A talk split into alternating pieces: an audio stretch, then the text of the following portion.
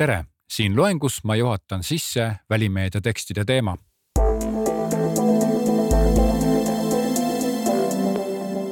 kõigepealt punkt üks, millise meediakanaliga on üldse tegu? telereklaami puhul võime oletada, et mõned filmivaatajad ei vaata üldse reklaamiplokki. sama käib raadioreklaamide kohta.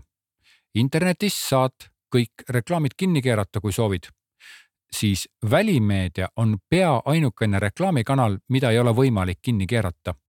ja enamik juhtudel pannakse välimeedia ikka sinna, kus inimesi kõige rohkem käib.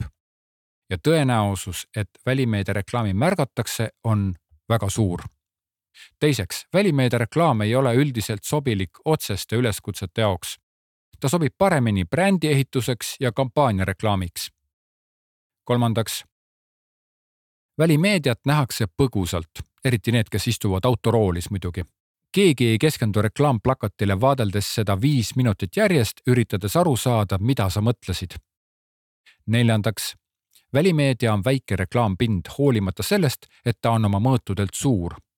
sinna mahub väga vähe teksti, sest inimene ei suuda põgusal vaatamisel haarata suuri tekstimahtusid.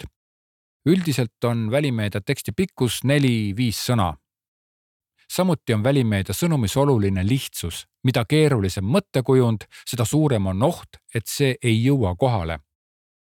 siia vahele annan väikese nõuande. tee käetest. see käib niimoodi. prindi välimeedia kujundus visiitkaardi suuruses mõõdus välja ja püüa seda lugeda välja sirutatud käenäppude vahelt. vaata, millised detailid silma jäävad ja kas tekst on loetav. viiendaks välimeedia tekst töötab koos visuaaliga. pilt ja sõnum peavad koos tekitama emotsiooni ja sõnumi kohale viima.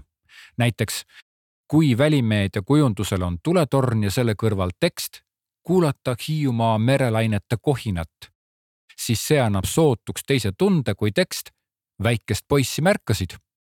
seega tekst ja pilt annavad koos omalaadse emotsiooni ja muidugi meie soovime, et see emotsioon oleks võimalikult tugev ja reklaam jääks meelde.